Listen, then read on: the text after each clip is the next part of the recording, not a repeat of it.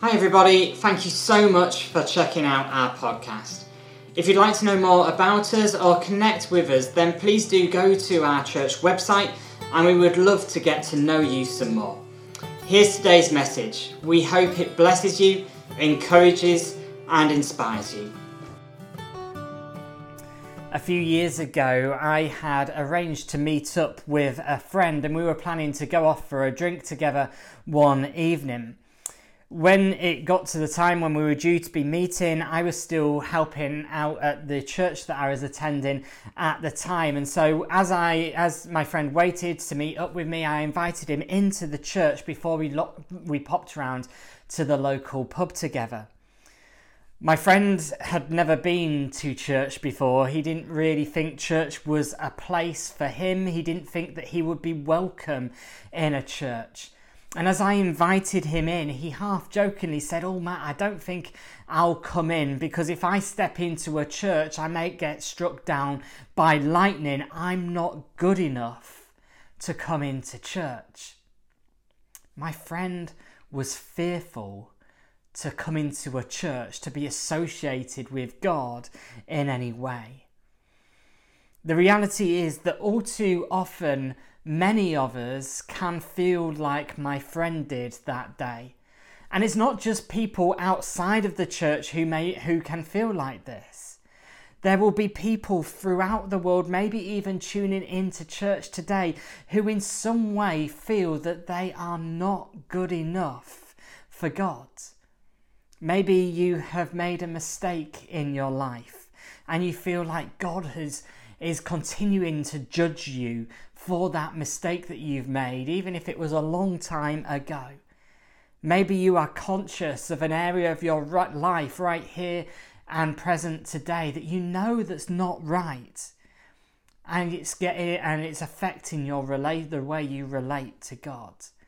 Maybe you lack confidence to do things that God has laid on your heart, and therefore you, you feel guilty that you're letting God down and fearful of disappointing Him.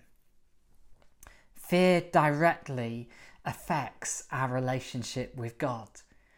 And because we have been created in the image of God, because we've been created to live in a relationship with Him, this fear affects how we live out the rest of our lives as well. And so today, we, as we think about how we can move beyond fear and step into life, we're going to look at this passage from 1 John 4 and think about how, as we encounter and embrace God's love, we may be a, we may be able and empowered to move beyond fear and step into the life that God longs for us all to live instead. And the first thing that we need to recognize is that God is love. It was said throughout the passage God is love. If we are to see the power of fear overcome, then the first thing we need to do is see God for who He is, and God is love. This is the main thrust of the message that John is writing it to us in this first part of this passage. Ultimately, as, ver- as verse 8 tells us, God, uh, John wants us to know God is love. This phrase can trigger all sorts of different emotions in it, but it's essential that we understand it. Some people will question, well, how can God claim to be love when they have faced such trials and difficulties in, in, in, in my life? How can God be love when such horrific things are done in His name in our world? How can God be love when we see so much pain and injustice in our world? Others may be able to accept the idea that God is loving in that he's a nice guy who generally wants the best for you. He's the kind of guy you'd pop round the pub for a drink with. But John wants us to see that both these reactions do not acknowledge and recognize the full extent of who God is. John does not say that God is loving but rather that He is love. In other words, God love or God's love isn't just a characteristic of his personality where if we push him too far then he will move beyond love and we will instead experience his wrath or anger or whatever uh, else it may be. No, God is love. He's not loving, he is love. There is nothing in God that is not love. Everything he is, everything he does and exists to be is defined by love. Often we picture God as this great cosmic being, the holy, righteous God who we need to approach with fear and trembling. And God is holy, God is perfect. We should honour and respect Him. But we but God is also love. God's holiness, His perfection is rooted and grounded in love. And when we grasp this truth, it transforms the way that we relate to God. When we recognize that God is love, no longer do we need to be fearful, like my friend, that God might strike us down. Instead of being worried about how we measure up to God's holiness, we can instead remember how He who is holy, He who is perfect, is not just some autocratic ruler who will punish us if we step out of line, but He is love. We will all know too many people who have failed to see and recognize the love of God that John is seeking to encourage us to see in this passage. There are whole communities of people who will have nothing to do with God because when they think of God, they think of something other than love. They think of God and they think of judgment. Or they think of God and his unattainable standards. They even think of God and sometimes associate him with pain and rejection all of this instead of seeing God as love. I don't know who you are and how you associate to God this morning. But today I want you to know that there is not an ounce of God's character that is not defined by love. If we fail to recognize that God is love, then we've just simply not seen the true identity of who He is. God is love. And the best way to see God's love is to look to Jesus. God revealed his love to us through Jesus, and let's look at how Jesus spent his time. Primarily, he loved people. Jesus spent his time healing the sick and the marginalized, restoring hope to the helpless, providing for those in need, and so much more. John backs up his claim that God is love by pointing to Jesus. And let's listen to verses 9 to 10 again, where John says this This is how God showed his love among us he sent his one and only Son into the world that we might live through him. This is love. Not that God loved, or that not that we loved God, but that he loved us and sent his Son as an atoning sacrifice for our sins. God showed the full extent of his love for each and every person who has ever walked this earth through Jesus. And that includes you. He was willing to sacrifice himself, dying on a cross in our place. He carried the burden of our sin that we might find life, that we might be set free, that we would know just how much He is love as we see that God is love, we also see, or we also have to own that love and recognize how we are loved by God. how easy it can be for us to feel small and insignificant and therefore some way discarded or unimportant or unloved, even. But when we recognize that God is love, we also have to recognize that there is nothing and no one who is insignificant to Him. Because if God is love, that means that He loves me and it means that He loves you. He's incapable of anything else because He is defined by love. Jesus told us the parable of the lost sheep to help illustrate this point where the shepherd has 99 sheep in his pen but he leaves those 99 behind that we might that he might go after the one that was missing. Why? It's irrational isn't it? Why leave 99 when there's just one out there? But the reason he goes for the one sheep that was lost was because he loved that one sheep we, and we are loved by God just as that sheep was.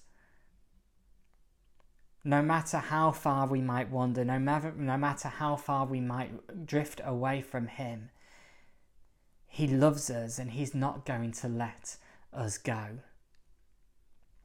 When fear sets into our lives, it distorts the way that we see the world around us fear tells us to limit the extent of our dreams because they will quickly get too big or too difficult or too complicated for us. Fear tells us that we the, the lie that we might not be good enough to be the person that God wants us to be, to do the things that God wants us to do, to to live the life that God has set out for us. But when we realize that we are loved, love transforms our lives. When we are loved, no matter or no longer does it matter whether we achieve our dreams or not, because we are loved by God regardless of whether we achieve our dreams. You can be confident when we are loved that we will always be good enough just as we are because God loves us for who we are, not because of what we've done or what we will do. Fear tells us all sorts of lies, but please, this morning, do not let fear define your life, but rather know that you are loved by God and let that love define your life. Let that love set you free from fear, knowing that you will always be enough for God just as you are. And as we embrace God's love, John also encourages us to live out his love in the world or uh, live out his love in the world around us. Because we are loved by God, that love should shape how we live. John pleads for the church to love one another. He wants God's people to take on the commandment that Jesus gave to his disciples to love one another as he had loved them. The church, God's people, are called to be full of love. God is love and we are God's people, so we too must inhibit and demonstrate the love of God to one another and to those around us by the power of God's Spirit moving and living within us.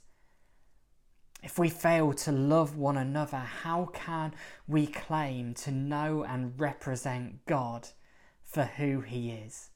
It's the equivalent of a vegan sitting down and ordering a ribeye steak. It's a total contradiction to be a follower of Jesus and yet to be full of hate or anything other than love. Because God is love. But living out God's love goes deeper than just being nice to one another. Living in the light of God's love gives us confidence to face all that life throws at us. Listen to verses 18, 17 to 18 again, where John tells us that this is how love is made complete among us, so that we will have confidence on the day of judgment. Remember that word, confidence. In this world, we are like Jesus. There is no fear in love. But perfect love drives out fear because fear has to do with punishment. The one who fears is not made perfect in love. John wants us to know that there is no fear in love. God's love is whole and complete. There is no room for any fear as we think about God. Because if we are fearful of God, we have not fully embraced his love for us. John focuses on the big picture. He looks to the day of judgment where we will give an account of our lives before God because of the love of Jesus. In that moment, we can know with confidence, with confidence that on that day, nothing can have a hold over us anymore. Nothing can separate us. Nothing can come between us and God because of God's great love for us.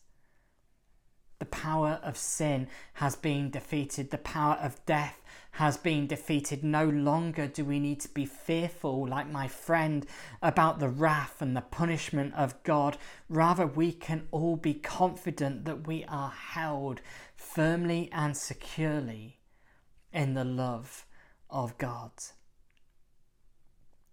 God's perfect love casts out fear for the future. But the love of God also has the power to transform our lives today recently Ruben was watching a kids TV show and he got really upset because it looked like one of the main characters and heroes of the program that he'd been watching had died. They were falling to their peril. However, as he got upset and went for a cuddle with Rachel, Rachel saw things from a different perspective. Knowing this was a kids' TV show and the goodies always win the day, she knew confid- confidently that Ruben could have hope that his favourite character would somehow be sa- would, would rise again and come back to save the day, even in the midst of the fear that he was experiencing.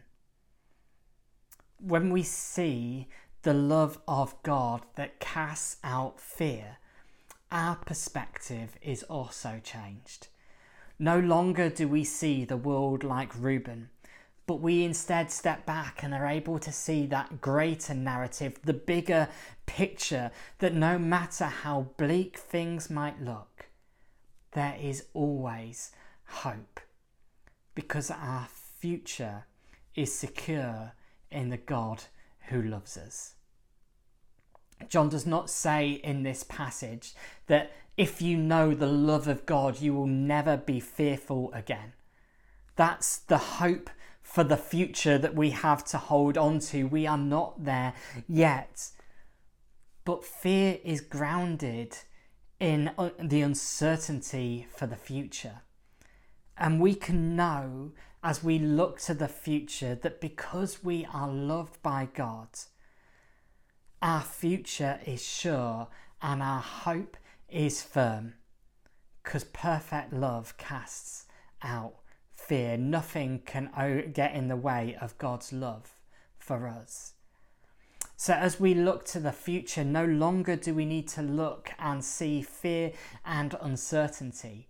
Instead, as we look to the future, we can know with confidence that no matter what happens in life, we are loved and love will overcome. We will all face fear. Fear is a natural human instinct, it is with us throughout the rest of our lives. But God, through His love, enables us to step through that fear, to move beyond fear with hope and stand firmly in His love, enabling us to truly embrace the life that He has given to us. So, next time fear raises its head, can I encourage us all to adjust our focus in that moment? May we know the love of God and know that that perfect love of God casts out fear And as that love casts out fear, we can have hope for all that life throws at us today. Let's pray together. Loving God, we thank you and we praise you for who you are. We praise you that you are love, that there is nothing in you that is anything other than love, and that you love each one of us today. Lord, we pray that by the power of your Spirit, you would continue to reveal more of your love, more of your character, more of who you are in each of our lives, we pray. Lord, would you draw close? May we see the full extent of your love for us, no matter what we are facing in this moment. Lord, remind us today, embed it in our hearts, the knowledge that we are loved. And Lord, as we know your love, we pray that we will continue to live our lives in the knowledge of your love. Lord, bind us together in love Lord, may we be your people who are not just defined by who we are or what we do or where we go, but that we are defined by your love, that people see us and they think these are God's people because they love one another and they love us. But Lord, we pray for that deeper sense of your love as well. That we would know the confidence of your love, leading us as we live our lives. May we know with confidence that your love casts out all fear for the future, all uncertainty for the future. Lord, may we continue to put our trust and our confidence in the hope that we can have in you and your unending love for us, we pray. In Jesus' name, Amen.